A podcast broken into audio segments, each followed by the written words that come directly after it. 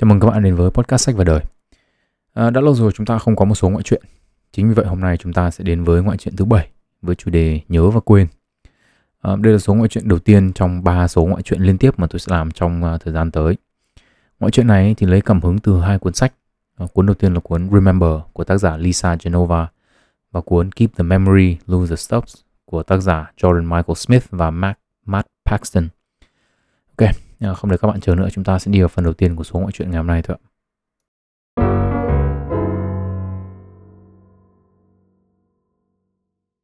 ạ. Để hiểu được luận điển của tôi về nhớ và quên, chúng ta cần phải điểm lại một số điều cơ bản. À, ví dụ như là trí nhớ là gì và chúng được hình thành như thế nào. À, trong chương 18.1 thì tôi đã dành rất là nhiều thời gian để nói về những cái điều này rồi. Tuy nhiên ở đây thì tôi cũng muốn nhắc lại nhưng mà góc độ đơn giản hơn. À, quá trình hình thành trí nhớ thì cũng chỉ có một vài bước ừ, đơn giản thôi. Đầu tiên là các giác quan của chúng ta tiếp thu thông tin từ môi trường tại cái thời điểm trí nhớ hình thành. À, mắt chúng ta thấy gì này, tai chúng ta nghe thấy gì này, da của chúng ta cảm nhận được điều gì này.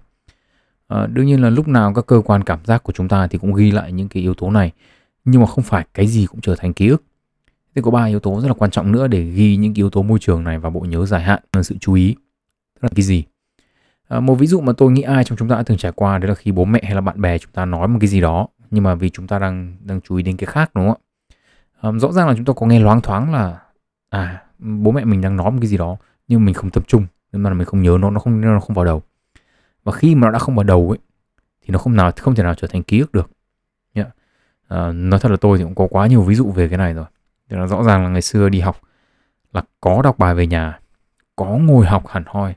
Nhưng mà hôm sau lên bảng kiểm tra miệng thì không nhớ một cái chữ nào cả à, đương nhiên là lúc đọc bài thì đầu óc mình lại đang nhớ về bạn ngồi cạnh. Đấy, thế nên là mắt nhìn thấy chữ thế thôi chứ có ghi được ghi được cái gì vào đầu đâu.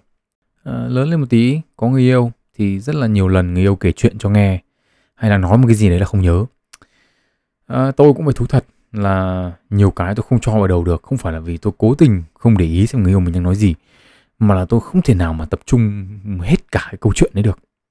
Thánh chỉ nhiều khi nó dài lòng ngoằng lắm mà mất tập trung đúng cái chi tiết quan trọng là thôi rồi đến lúc kiểm tra bài cũ là là chết. À, tôi ăn chửi cũng cũng khá khá đến mức là tôi nghĩ nhớ được mang máng mấy cái mẫu câu mà các bạn nữ hay sử dụng. À, ví dụ như điển hình là mẫu câu như này. Đấy em biết ngay mà anh có nhớ cái gì đâu. Như quyển sách quyển vở của ông này bà nọ thì nhớ thế còn em chỉ nói anh mấy câu mà anh chả nhớ được câu nào. À, đại ý là thế. Thường thì tôi ăn chửi dài lắm nhưng mà chỉ nhớ được một hai câu thôi chả hiểu vì sao. Um, thì yếu tố đầu, đầu tiên là là sự chú ý rồi đúng không ạ? Thì yếu tố thứ hai là về cảm xúc. Uh, nếu những cái thông tin mà chúng ta tiếp thu không đủ để tạo ra một cái phản ứng về mặt cảm xúc thì chúng ta thì những cái, cái ký ức đó nó sẽ không được ghi lại vào đầu. Um, có một cái nghiên cứu khá thú vị là nghiên cứu về trí nhớ thì cho thấy rằng là khi mà còn trẻ ấy, thì khả năng ghi lại ký ức có cảm xúc tiêu cực và tích cực của chúng ta và cái khả năng lôi chúng ra là như nhau. Nhưng mà càng có tuổi ấy, thì chúng ta vẫn ghi lại cả hai nhưng mà lại có xu hướng lôi ra những cái ký ức có cảm xúc tích cực nhiều hơn là cảm xúc tiêu cực. À, đây cũng là một điều mà chúng ta sẽ nhắc lại ở cái phần tiếp theo. Yếu tố thứ ba ấy, cần phải có để ghi lại những cái thông tin tiếp thu từ môi trường vào trí nhớ dài hạn đấy là ý nghĩa.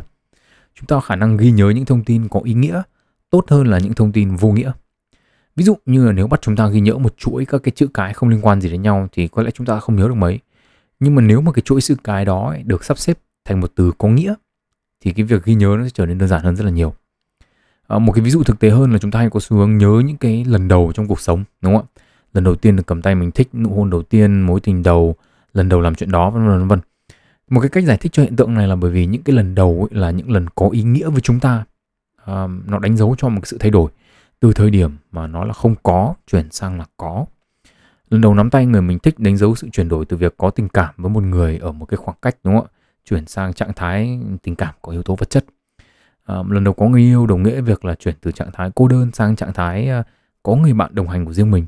À, và lần đầu tiên quan hệ với mai đó thì với phần lớn các bạn nữ và một số các bạn nam ấy thì đây là thời điểm đánh dấu cái sự chuyển giao rất là lớn về mặt tâm lý. Và nó cũng là một cái bước chuyển giao sang một cái giai đoạn mới của một cái mối quan hệ. À, với phần còn lại của dân số thì đây là cái bước chuyển giao từ việc à, chỉ nhìn thèm và chấm mút sang giai đoạn là đớp nó một cách dân dã hơn là chuyển từ việc uh, nắng cực không thể giải tỏa sang giai đoạn nắng cực có thể giải tỏa. Uh, còn cái nụ hôn đầu tiên thì chắc là cũng có một ý nghĩa gì đó về mặt tâm lý. Uh, nhưng mà theo quan điểm của tôi thì nó đánh dấu cái bước chuyển giao từ việc uh, có tình cảm đơn thuần sang có tình cảm có sự trao đổi nước bọt. Um, nhưng mà dù nó có là chuyển giao cái gì đi chăng nữa thì những lần đầu tiên của chúng ta luôn có những ý nghĩa nhất định. Và chính vì thế nên là chúng rất là dễ nhớ um, sau khi có đủ các thông tin từ môi trường có sự chú ý có cảm xúc và tất cả những cái thông tin đó có ý nghĩa thì những cái phần não chịu trách nhiệm cho những cái chức năng đó hoạt động và tạo thành các cái mối liên kết giữa các cái neuron thần kinh với nhau. Và những cái mối liên kết này ấy, thì chính là ký ức. Ở đây tôi sẽ đưa một cái ví dụ cho các bạn dễ hiểu. Giả sử các bạn có ký ức về buổi đi chơi đầu tiên với người yêu. À, đầu tiên là đi đâu này ăn món gì này um, tay ông tướng kia thì sờ mó cái gì này hay là hay là với các bạn nam thì các bạn sờ mó được cái gì chẳng hạn để cho dễ hiểu chúng ta giả định là phần não A, B và C của các bạn được kích hoạt đúng theo cái thứ tự đấy. Đầu tiên là A sau đó đến B và cuối cùng là C. Những lần sau ấy thì khi mà nhớ lại về cái ký ức của cái buổi đi chơi đầu tiên ấy thì ngay lập tức phần não A của bạn sẽ hoạt động. Sau đó là B và C. Nhưng mà nếu mà A hoạt động ấy, nhưng mà B và C không hoạt động ấy ngay sau đó ấy, thì cái ký ức của bạn nó không hoàn thiện. Và các bạn chỉ nhớ được một vài chi tiết chứ không nhớ được cả buổi đi chơi tương tự như thế nếu mà chỉ có A và C hoạt động thì các bạn sẽ nhớ được gần hết buổi đi chơi. Um, nhưng mà có thể một cái khía cạnh nào đó không đúng ví dụ như cảm xúc các bạn không nhớ là các bạn cảm thấy như nào. Uh, ăn cái món đấy thì thấy ngon hay không ngon là mình không nhớ nữa rồi. Uh, thế thì đây cũng là một cái vấn đề về trí nhớ. Tức là lần đầu tiên ghi lại thì nó có thể chuẩn. Đây tôi dùng một từ là có thể chuẩn xác thôi nhé uh, nhưng mà khi chúng ta lôi nó ra ấy, thì nó có thể không còn đúng nữa. Vì chúng ta không nhớ chính xác tại thời điểm đó cái gì xảy ra nhưng bộ não của chúng ta ấy, thì nó thừa thông minh để tự nó điền vào chỗ trống. Giả sử như chúng ta ghi vào bộ não là a xong đến b và cuối cùng là c chẳng hạn. Nhưng mà một tháng sau khi lôi ra ấy, thì chúng ta chỉ nhớ a và c thôi. Và như thế thì chúng ta tự mời mò à hình như là mình làm cái này hình như cái cảm xúc đấy của mình tại thời điểm này nó như này và sau đó chúng ta điền lại vào vào chỗ trống. Nhưng mà cái cái cái, cái mà ta điền vào chỗ trống đấy nó không phải là b mà là chúng ta lại điền b phẩy chẳng hạn tức, tức là như thế thì sau một cái lần mà chúng ta hồi tưởng lại cái ký ức của mình chúng ta lôi cái trí nhớ ra khỏi bộ nhớ thì chúng ta đã biến đổi từ a b c thành a b phẩy và c đúng không ạ? Nó có cái sự thay đổi một một một cái yếu tố nào đó trong cái trong cái à, trong cái hồi ức của mình. Có rất là nhiều yếu tố có thể ảnh hưởng lên đến cái b phẩy này. Ví dụ như là tại thời điểm mà chúng ta mày mò chúng ta lục lại trí nhớ để tìm b ấy, thì có những cái thông tin nào khác mà não nó đang xử lý không? Có cái gì đang trong đầu bạn tại thời điểm đó không? Vân vân vân vân à, điều này thì diễn ra ngay cả trong những trường hợp mà bạn nhớ chắc chắn đúng 100% những gì đã xảy ra ngày hôm đó. Vì có thể là ở trong cái trình trong cái việc ghi đầu tiên ấy hoặc là trong những cái quá trình nhớ lại ấy, thì não có thể đã thay đổi một số chi tiết tức là tự động điền vào cái chỗ trống ấy. Thế nhất là khi mà chúng ta không thể để ý đến mọi thứ trong một cái trải nghiệm được và cái sự chú ý của chúng ta có giới hạn thôi thì cái việc mà não nó tự điền vào chỗ trống này là điều ừ, xảy ra khá là thường xuyên um, điều này thì dẫn đến cái việc đó là ký ức của chúng ta về một cái buổi ngày hôm đó thì thường là không có độ chính xác cao. Um, đây là một cái điều mà có thể nó là xảy ra với gần như tất cả ký ức của chúng ta. Sau nhiều lần chúng ta uh, ngồi chúng ta hồi tưởng chúng ta lôi ra chúng ta cất vào những cái ký ức của mình. Và không chỉ cái việc là thay đổi ký ức mỗi lần chúng ta lôi ra cất vào đâu mà ký ức còn có thể thay đổi dựa trên cả cảm xúc của chúng ta nữa. Cụ thể là cảm xúc của chúng ta lúc mà chúng ta ghi lại cái ký ức đấy có thể một kiểu. Nhưng khi chúng nó chúng ta lôi nó ra chẳng hạn thì cái cảm xúc tại thời điểm chúng ta nhớ lại cũng có thể ảnh hưởng lên việc chúng ta thay đổi cái cả cái ký ức đó như thế nào. Đây chúng ta tôi đưa một cái ví dụ cho các bạn dễ hiểu. Ví dụ như lần đầu tiên chúng ta gặp một người đi. À, lần đầu tiên các bạn gặp một thằng tiền đạo chẳng hạn. Ký ức đầu tiên của các bạn là người đâu mà vừa xấu vừa vô duyên. Chưa? chính vì thế cái ký ức của các bạn đầu tiên ấy, khi mà nhắc đến cái khi các bạn lôi ra lần đầu tiên nhắc đến cái người tiền đạo này là các bạn phản ứng eo kinh. À, thế thì lần tiếp theo có một người hỏi cái bạn về cái việc mà cái, cái việc mà các bạn gặp cái ông cái người đạo này, này là như nào? Mà lại hỏi đúng cái lúc bạn đang cáu chẳng hạn. Thì bạn có thể lôi cái ký ức đó ra trong trạng thái cảm xúc là cáu. Thì thay vì cái phản ứng của bạn là eo kinh thì cái cái cái cái thời điểm đấy cái trí cái trí nhớ của bạn cái ký ức của bạn nó thay đổi. Và các bạn chỉnh sửa lại trong ký ức của mình để lần sau khi lôi ra nó không phải là eo kinh nữa mà nó sẽ là một cái như kiểu là ừ, đủ má vừa bẩn vừa xấu vừa bựa vừa vô duyên lại còn vô văn hóa. Tức là như thế thì cái ký của các bạn nó rời xa với cái cách mà cái câu chuyện thực tế nó diễn ra đúng không ạ? Chính do chỉ đơn giản là bởi vì trong một cái lần mình lôi cái hồi ức của mình ra cái cảm xúc của mình nó khác và cảm xúc đó nó thay đổi cái cái hồi ức của mình. À, quay trở về cái quá trình ghi lại trí nhớ. Thế thì sau khi mà chúng ta có các cái mối liên kết neuron rồi ấy, thì cái quá trình tổng hợp và củng cố lại trí nhớ thì xảy ra khi mà các bạn đi ngủ. Đây là cái lý do mà những người mà bị mất ngủ ấy, hoặc là ngủ ít thì thường có khả năng ghi nhớ kém hơn những người khác đơn thuần là vì cái quá trình tổng hợp và củng cố trí nhớ của họ bị gián đoạn hoặc là ngủ không đủ thời gian để có thể làm được cái việc đó À, sáng hôm sau ngủ dậy thì về cơ bản là tất cả những cái ký ức mà bộ não của bạn đánh giá là quan trọng ấy, thì đã được ghi lại trong bộ nhớ dài hạn của bạn rồi và nó sẵn sàng được lôi ra và sửa đổi. À, một trong những cái cách mà bộ não đánh giá sự quan trọng của thông tin là thông qua sự chú ý. Những cái thông tin nào bạn tập trung sự chú ý đến ấy, thì não sẽ cho rằng những thông tin đó là quan trọng và sẽ có khả năng cao hơn được giữ lại thay vì là bỏ thùng rác trong quá trình uh, tổng hợp và củng cố lại trí nhớ trong ngày. À, thế thì sau khi cái quá trình ghi lại ký ức nó đã hoàn thiện rồi thì chúng ta có thể lôi những ký ức đó ra và hồi tưởng đúng không ạ? Cái việc hồi tưởng ký ức thì nó khá là đơn giản. À, do các ký ức thì được cấu thành từ sự kích hoạt của nhiều phần não khác nhau ấy. Thế là chỉ cần một phần não được kích hoạt đúng bằng những kích thích từ môi trường mà giống như là nó có trong ký ức ấy thì cả ký ức sẽ được kích hoạt. À, ví dụ như là ngày bé cứ đến tối thứ sáu là các bạn được mẹ cho đi ăn kem sô cô la chẳng hạn và bạn rất là thích hoạt động đó.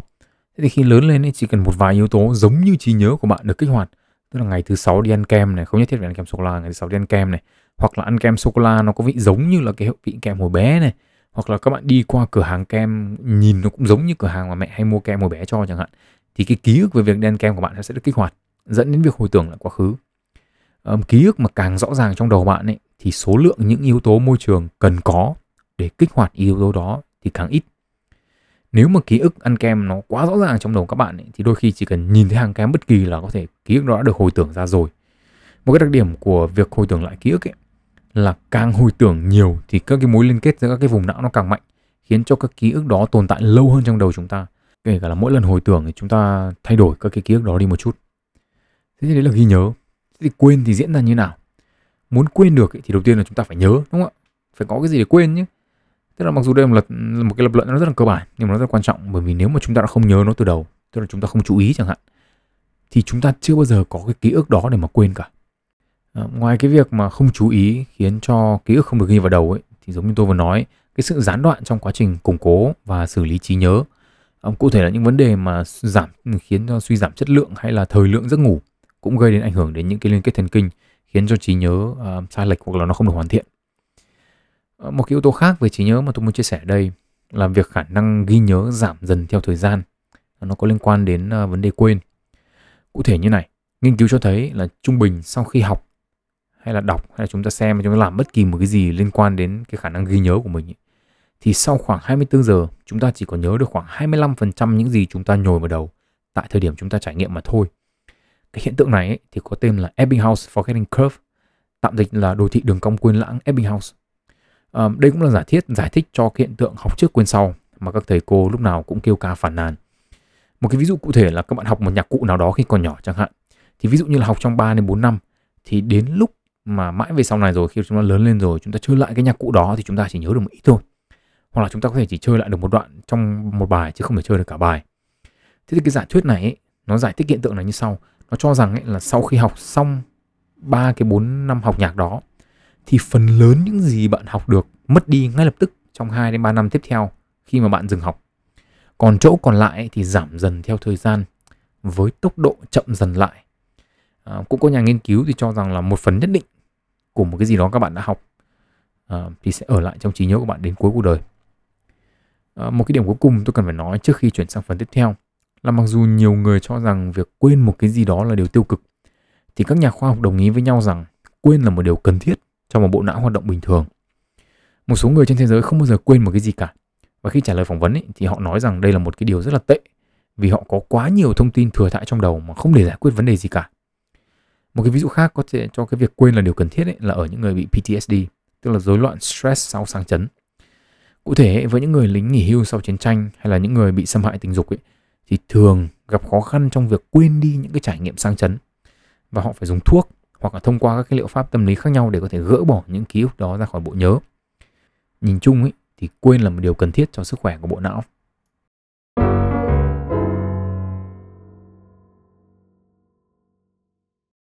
À, với những cái thông tin khoa học mà tôi vừa đưa ra ấy, thì trong phần tiếp theo này chúng ta sẽ đến với những cái luận điểm của tôi về nhớ và quên.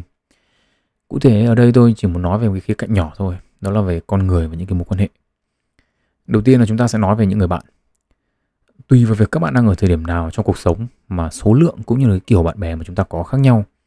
Nhưng mà chúng ta có thể điểm qua một số những cái dấu mốc phổ biến nhất. Và câu hỏi ở đây thì nó chỉ đơn giản là các bạn còn nhớ được bao nhiêu người bạn đến từ một cái giai đoạn nhất định trong quá khứ mà không cần đến sự trợ giúp của mạng xã hội? À, nhớ ở đây thì cụ thể là nhớ cả mặt và cả tên. À, ví dụ như là câu hỏi là các bạn còn nhớ được bao nhiêu người bạn học cùng cấp 1 tôi thì nhớ được cả mặt và cả tên được tầm chục người uh, cấp 2 cấp 2 thì là những người mà những người bạn mà tôi chơi thân đến tận bây giờ mà tôi nhớ cũng gần hết. À, nếu mà nói về cấp 3 thì tôi cũng chỉ nhớ được tầm khoảng một chục người thôi có cả tên và cả mặt. Đại học thì ờ, tôi cũng mới tốt nghiệp được hơn chục năm nay thì vẫn còn nhớ khá khá. Nó cũng đơn giản đúng không ạ? À, càng xa về quá khứ thì những cái ký ức còn lại nó càng ít và nó càng mờ. Nhưng mà câu hỏi tiếp theo mà tôi muốn đặt ra ấy, là trong số những người bạn mà các bạn nhớ được cả tên và mặt ấy, thì là bao nhiêu người đã từng là những người chơi rất thân với bạn? Hoặc là có thể là thân đến mức mà bạn đã từng có lúc suy nghĩ là là sẽ là người bạn của nhau suốt đời. Hay đơn giản hơn ấy, và có thể phổ biến hơn là có ai mà các bạn nhớ được cả mặt cả tên là những người đã từng rất thân nhưng bây giờ thì không còn thân hơn như ngày trước nữa. Có thể chỉ đơn giản là vì thời gian và khoảng cách chẳng hạn. À, đương nhiên là tôi cũng hiểu là không phải tất cả những người chúng ta nhớ đến thì chúng ta đều quý đúng không ạ? Có những người chúng ta nhớ bởi vì cái sự tồn tại của họ là đồng nghĩa với cái sự bất mãn của chúng ta.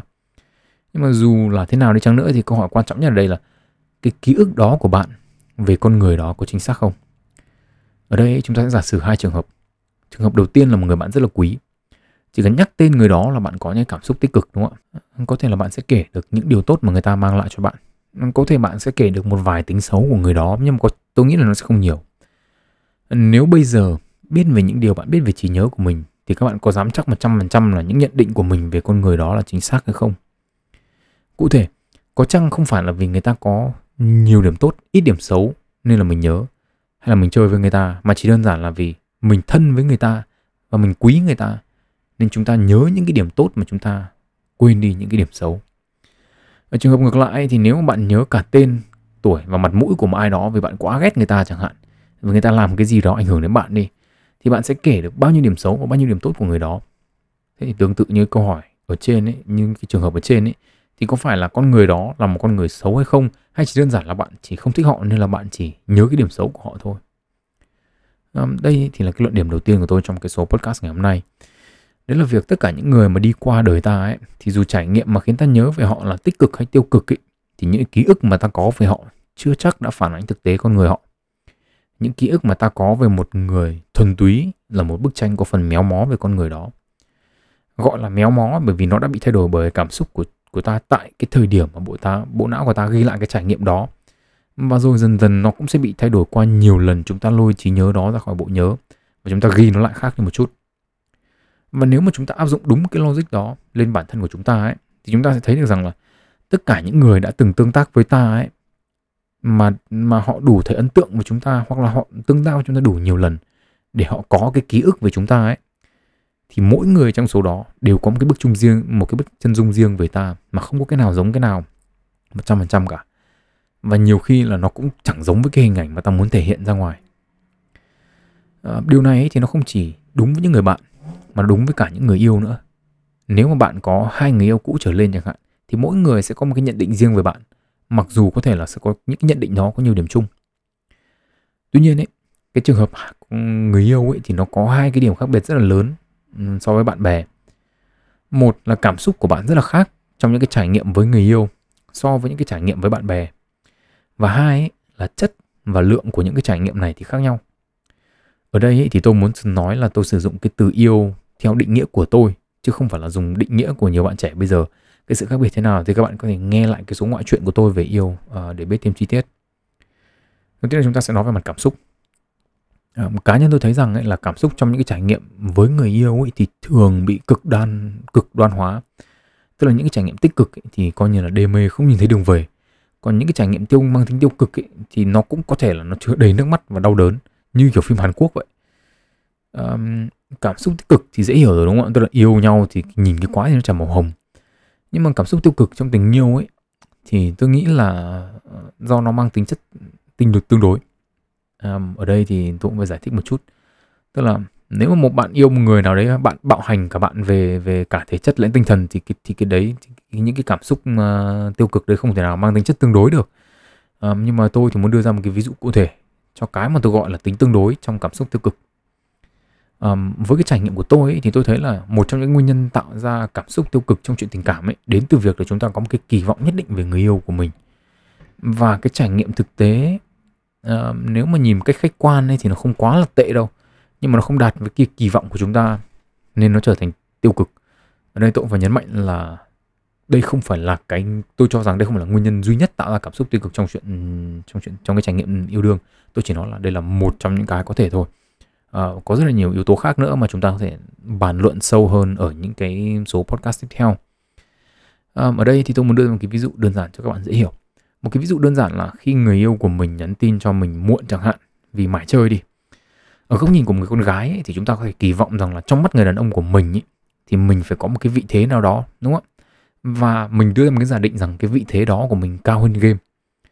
À, thế nhưng mà khi người đàn ông của mình chọn game và bỏ quên mình ấy, thì chúng ta thất vọng vì cái hành động của người yêu cho thấy là cái kỳ vọng của mình không đúng. À, câu chuyện ấy thì nó có thể nó chẳng có gì đâu nhưng mà nó bị làm tệ đi vì cái kỳ vọng của chúng ta cái kỳ vọng mà chúng ta có về người yêu mình là người yêu mình phải đặt mình trên một cái gì đó khác. Thì cái thực tế nó không diễn ra không như thế. À, tôi thì không nói kỳ vọng đấy đúng hay là sai nhưng một điều đơn giản là về mặt logic ấy, là chỉ khi nào mà chúng ta có kỳ vọng ấy thì chúng ta mới có thể bị thất vọng được thôi. À, trong một cái quãng thời gian dài hơn ấy, thì những cảm xúc tiêu cực được tạo ra do những kỳ vọng không đạt được này thì có thể tích lũy. Một lần nữa tôi nhắc lại với các bạn là đây chỉ là một trong những yếu tố để tạo ra cảm xúc tiêu cực thôi. À, nó không phải là đại diện cho tất cả những yếu tố để tạo ra cảm xúc tiêu cực. Những yếu tố khác thì có lẽ là sẽ được nhắc đến trong những số podcast khác của tôi. À, thế thì về cái ví dụ mà được à, về cái việc tích lũy trong những cái cái, cái việc mà kỳ vọng không đạt được này ấy, thì tôi thấy tôi là một cái điển hình trong cái trường hợp này. À, ví dụ như là Quỳnh Anh một trong những người yêu cũ có ảnh hưởng lớn nhất đến tôi thì đã từng nói rằng là em chỉ yêu người đàn ông hơn em một cái đầu cả nghĩa đen và nghĩa bóng thôi. À, tôi thì hơn được gần một cái đầu nghĩa đen nên chắc là du di được. À, nhưng mà tại thời điểm đó thì tôi là một cái người rất là kém. Cái gì tôi cũng kém. Học thì rốt khả năng đối nhân xử thế thì nói thật là đến tận bây giờ nó vẫn kém chứ đừng nói là hơn chục năm về trước. À, tôi thì không dám nói là tôi biết Quỳnh Anh có cảm xúc như nào nhưng mà tôi nghĩ là chắc là bạn ấy cũng đã từng thất vọng với tôi nhiều lần. Và cái cảm xúc ở những cái lần thất vọng đó có thể bị làm tệ đi vì bạn ấy có thể chỉ đơn giản nghĩ rằng là người yêu mình chả làm được cái khỉ ra hồn. À, mình thế nào mà mình thế này mà yêu một cái thằng kém như thế đúng không ạ? À, hoặc là những cái kỳ vọng này có thể đến từ những người xung quanh. Khi mà chúng ta thấy những cái người xung quanh có những cái mối quan hệ mà đạt được những cái kỳ vọng mà chúng ta đặt ra chẳng hạn mà cái mối quan hệ của chúng ta thì không. À, ví dụ như là người yêu con bạn chẳng bao giờ chơi game quên lối về thì cũng có thể là một cái cách gây ra ảnh hưởng đến cái cách mà chúng ta nhìn nhận sự việc. Và có thể một phần nào đó bóp méo đi những ký ức về người kia nhưng cái sự bóp méo này ấy, thì nó không thuần túy chỉ về theo hướng tiêu cực đâu. Ngược lại cá nhân tôi thấy rằng cái sự bóp méo theo chiều hướng tích cực của những trải nghiệm mang tính tiêu cực ấy, thì có vẻ nhiều hơn là bóp méo để cho nó tiêu cực đi. Cụ thể một phần đông của những người tôi quan sát được ấy, thì đều nói về cái trải nghiệm tình yêu của họ theo hướng tích cực. Yêu thì được thế này có cái kia. Nhưng mà tôi thì đặt câu hỏi là liệu ký ức của họ về cái trải nghiệm tình yêu nó có thực sự chính xác hay không? Bởi vì tôi đã thấy những cái trường hợp mà bạn tôi ấy thì bị đối xử khá là dở trong cái trong cái lúc yêu nhau. Nhưng mà có vẻ như là họ chỉ nhớ đến những cái lúc sung sướng mặn nồng thôi, chứ chả ai nhớ về những cái lúc cãi nhau cả, hay là những cái điều hay ho mà người kia không làm với mình cả. Thậm chí nhá, tôi còn cho rằng ấy, cái việc bỏ qua những điều không hay ho mà người kia làm ấy và chỉ nhớ đến những điều tốt là nguyên nhân tại sao nhiều người bạn của tôi không có đánh giá chính xác về người yêu hiện tại hoặc người yêu cũ của họ à, tôi thì cũng nghi ngờ rằng đây là một cái nguyên nhân của câu nói là cái câu nói mà tôi hay nghe trên mạng đây là yêu thì chiều mình lắm nhưng mà lấy về lúc lấy nhau về thì khác hẳn. Tôi không cho rằng là một con người có thể thay đổi 180 độ mà không để lại một cái dấu vết gì cả. Chắc chắn là họ đã có những lần thể hiện ra con người thật của họ chỉ là chúng ta không ghi nó vào ký ức mà thôi. Hoặc là cái xu hướng tích cực hóa những trải nghiệm tiêu cực ấy thì làm cho cái cái cường độ của những cái trải nghiệm tiêu cực đó bị giảm đi rất là nhiều và có thể là từ đó mà chúng ta không quan tâm đến những cái cái trải nghiệm tiêu cực nữa.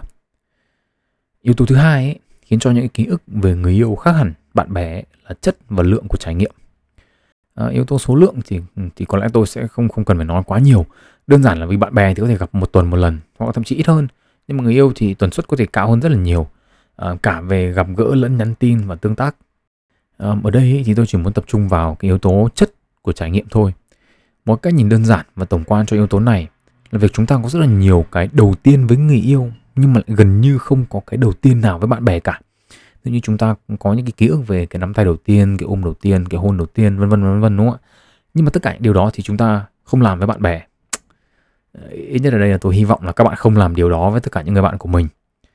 um, thậm chí ngay cả những cái đầu tiên mang tính phổ biến hơn ví dụ như là lần đầu tiên của hai người đi ăn riêng với nhau chẳng hạn thì ký ức với người yêu của bạn có thể rõ ràng hơn và dễ nhớ hơn là ký ức đầu tiên với bạn bè của mình. Ở đây nó có thể thôi còn tôi nghĩ là ừ, chắc là cũng sẽ có người nhớ những cái trải nghiệm với bạn bè hơn là với người yêu. Nên câu hỏi chúng ta cần phải đặt lại là đấy có phải là thực sự là yêu hay không? À, tiếp theo là không chỉ có thế thì cái sự chú ý của bạn khi đi chơi với người yêu ấy, nó có thể khác hẳn khi đi với bạn bè.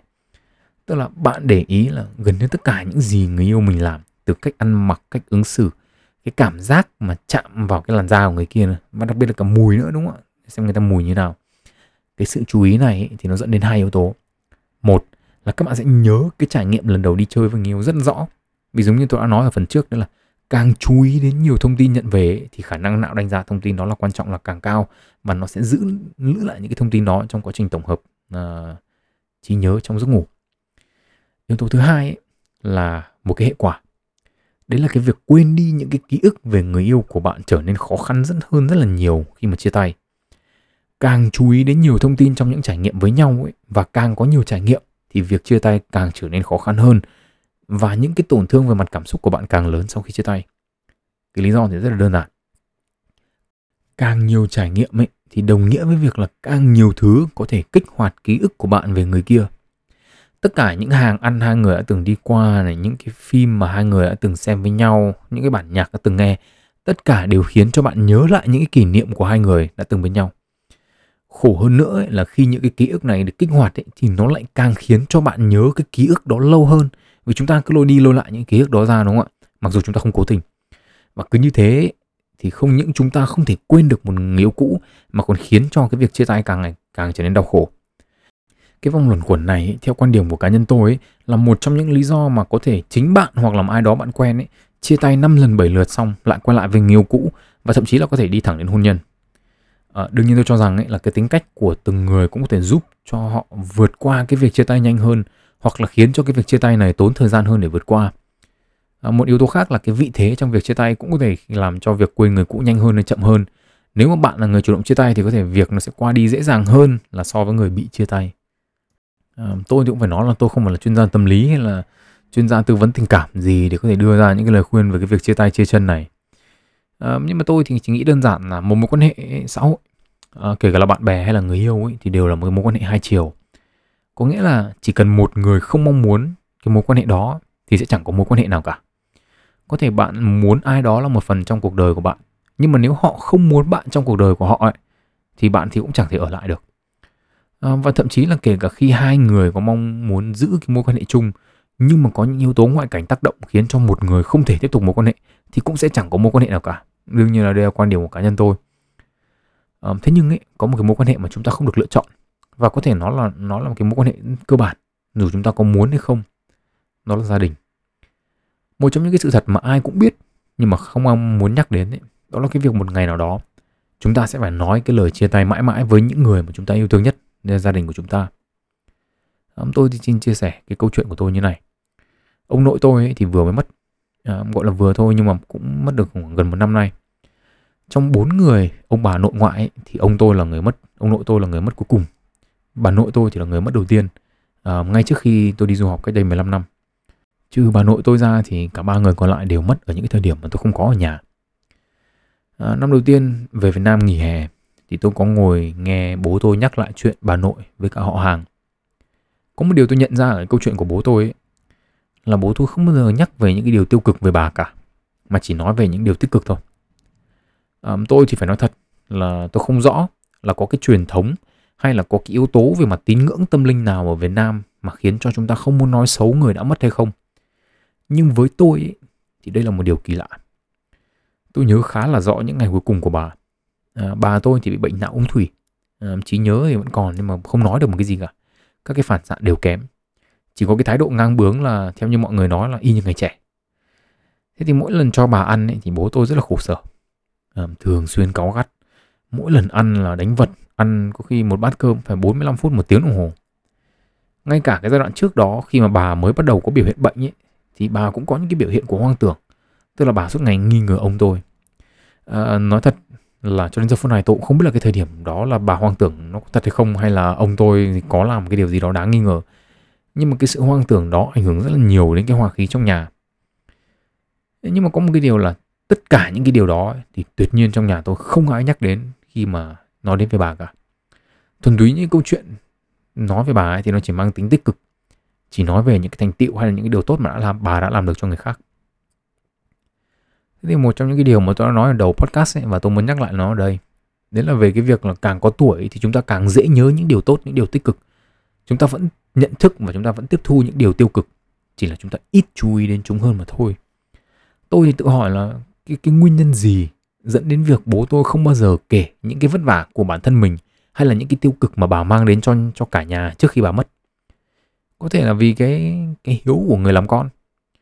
Có thể vì giống như tôi đã nói nghiên cứu đã chỉ ra là có thể vì càng có tuổi bố tôi càng ít để ý đến những cái điều tiêu cực.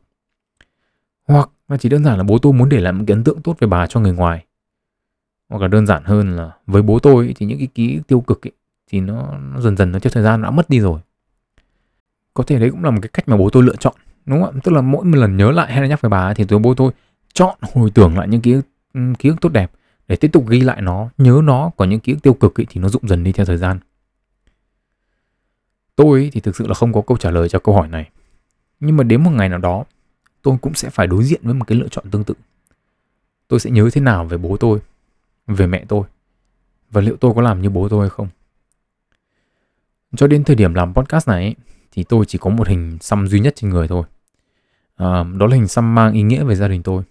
À, trên đó thì có cung hoàng đạo của bố tôi có cung hoàng đạo của mẹ cung hoàng đạo của em trai và có tên viết tắt của ông nội và bà nội tôi. À, ông nội thì là người đã đặt tên cho tôi và cho tôi tiền để tôi đi học ừ, đại học ở nước ngoài. Bà nội thì là người đã nuôi lớn tôi từ bé. Khi mà bố mẹ tôi còn đi làm tối mặt tối mũi không có ông bà ngoại trên đó thì chỉ đơn giản là những cái tiếp xúc của tôi với ông bà ngoại thực sự nó khá là hạn chế. Mà chính vì thế những cái ảnh hưởng trực tiếp của ông bà lên tôi không nhiều. Hình xăm của tôi thì nằm ở bên tay trái. Cái mu bàn tay trái của tôi ấy, thì có một cái vết sẹo khá là lớn. Ngày bé thì tôi rất là tự ti về cái vết sẹo đấy. À, nhưng mà nó mang lại cho tôi một cái lợi ích rất là nhỏ. Đấy là trong mỗi một cái giờ thể dục ấy khi mà các bạn tôi không biết phải không biết bên nào bên trái bên nào bên phải để mà quay cho đúng ấy thì tôi luôn biết bên trái là bên tay của sẹo. Tôi luôn luôn quay đúng. Tôi xăm hình gia đình của mình ở bên tay trái. Cũng vì giống như vết sẹo ấy tôi không có quyền lựa chọn. Nhưng mà cũng như vết sẹo ấy thì những ngày mà tôi không biết suy nghĩ ấy, thì tôi đã từng cảm thấy mình thật là thiếu may mắn với cái gia đình của mình. Tại sao bố mẹ luôn bắt mình làm những điều vô ích? Tại sao lại phải học cái này? Tại sao lại phải làm cái kia? Và đến một ngày tôi chợt nhận ra là tất cả những cái gì tôi có tất cả những cái thành tựu tôi đạt được đều nhờ vào gia đình của tôi nó là cái điểm bắt đầu của tôi trong cái thế giới này. Nó là cái bàn đạp và là cái chỗ dựa của tôi trong nhiều năm liền. Và có lẽ nó vẫn sẽ như thế trong nhiều năm tới. Tôi có thể nói về cái cái sự cáu gắt hay là những cái bất mãn của mình về cách bố mẹ tôi dạy con, dạy tôi và dạy em rồi tôi cũng có thể than phiền với các bạn rằng bố tôi đánh tôi với em tôi nhiều đến như thế nào khi bọn tôi còn nhỏ. Và tôi ghét cái việc đó ra sao. Và khi còn nhỏ thì tôi vẫn nhớ là sau những lần bị đánh ấy thì tôi đã từng tự nhủ với bản thân rằng là bố cứ chờ đấy. Rồi sẽ đến một ngày bố già yếu để xem lúc đó ai đánh được ai. Thực sự là tôi đã có những cái suy nghĩ như thế khi mình còn nhỏ. Và chúng ta sẽ nhắc lại về cái yếu tố này trong số podcast lần sau. Nhưng cái luận điểm của tôi ở đây ấy, là có lẽ vì tôi là con của bố tôi nên đấy sẽ không phải là cách mà tôi nhớ về những người đã sinh ra mình. Và có lẽ cũng vì là con của bố nên khi bố mẹ tôi mất ấy, tôi cũng sẽ kể về bố mình như cách mà bố tôi kể về bà vậy.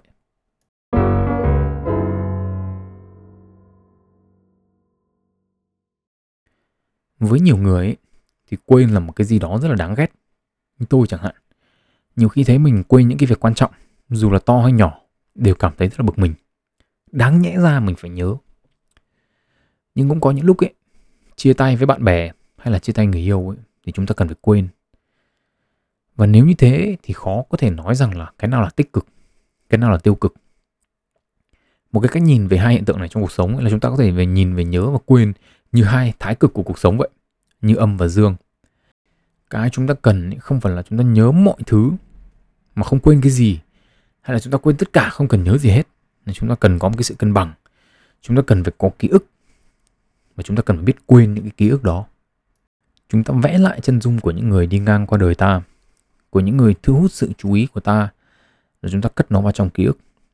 Có những bức chân dung không bao giờ được mang ra xem để rồi nó chìm dần vào quên lãng. Nhưng cũng có những bức chân dung ấy thì ta ôm đi ngủ ta ngồi ngắm nó với niềm hạnh phúc. Và để rồi mà khi phải cất nó đi ấy, chúng ta buồn và chúng ta khóc. Cũng có những bức chân dung chúng ta cho rằng sẽ ở với ta đến hết cuộc đời nhưng mà đến ngày mà ta phải cất chúng đi ấy, thì ta xem như là mất đi một phần của chính bản thân mình vậy. Xét trên một phương diện nào đó ấy, thì cuộc đời là một cái hành trình sưu tập những cái bức chân dung khác nhau. Có những bức ta đã từng coi là quan trọng để rồi chúng ta cất nó vào một xó mà không bao giờ lôi ra nữa. Có những bức chúng ta có những lúc coi thường nhưng rồi chúng lại là những điểm sáng trong bộ sưu tập của chúng ta. Điều thú vị nhất của cái bộ sưu tập này ấy, là chúng không phải là những bức chân dung tĩnh mà chúng thay đổi theo thời gian. Có những bức thì tự động thay đổi không theo ý của chúng ta nhưng cũng có những bức ấy, chúng ta có quyền lựa chọn sự thay đổi của nó một trong những bộ sưu tập chân dung mà tôi có là những bức chân dung của những người yêu cũ, những người bạn gái cũ, những người phụ nữ mà tôi đã từng có cảm tình. Và tất cả đều ít nhiều có ảnh hưởng đến tôi. Trong quá trình yêu đương, tán tỉnh, tìm hiểu, hay đôi khi chỉ đơn thuần là thích một ai đó, thì tôi luôn đặt cho họ một hoặc là một vài biệt danh. Những cái biệt danh này thì thường được đặt dựa trên cái đặc trưng của họ. Và tôi luôn cố gắng để không biệt danh của ai giống ai cả. Đây cũng là cách để tôi chọn nhớ về họ về cả những điều tốt những điều xấu và cả những bài học mà họ mang đến cho tôi. Nhưng mà đồng thời cái việc đặt biệt danh không ai giống ai cũng là cách để tôi cho phép mình vẽ nên những bức chân dung mới. Để khi tôi tìm hiểu những người đến sau ấy thì tôi cũng sẽ đặt cho họ những cái biệt danh khác đi phù hợp với cách tôi nhìn họ. Để biết rằng ấy, là với tôi họ là những người đặc biệt và là những người quan trọng. Nhưng không phải vì thế mà những người đi trước mất đi giá trị. Tôn trọng những người đến sau nhưng vẫn phải trân trọng những người đến trước. Nhớ để biết mình là ai, mình từ đâu đến và mình đã làm được gì. Quên để có thể nhắm tới tương lai, để có thể bước tiếp và phấn đấu trở thành một con người khác, tiến bộ hơn, tốt hơn ngày hôm qua. Chào mừng các bạn đến với podcast sách và đời tên tôi là nguyễn tiến đạo. Hẹn gặp lại các bạn những số lần sau và chúc các bạn một ngày tốt lành.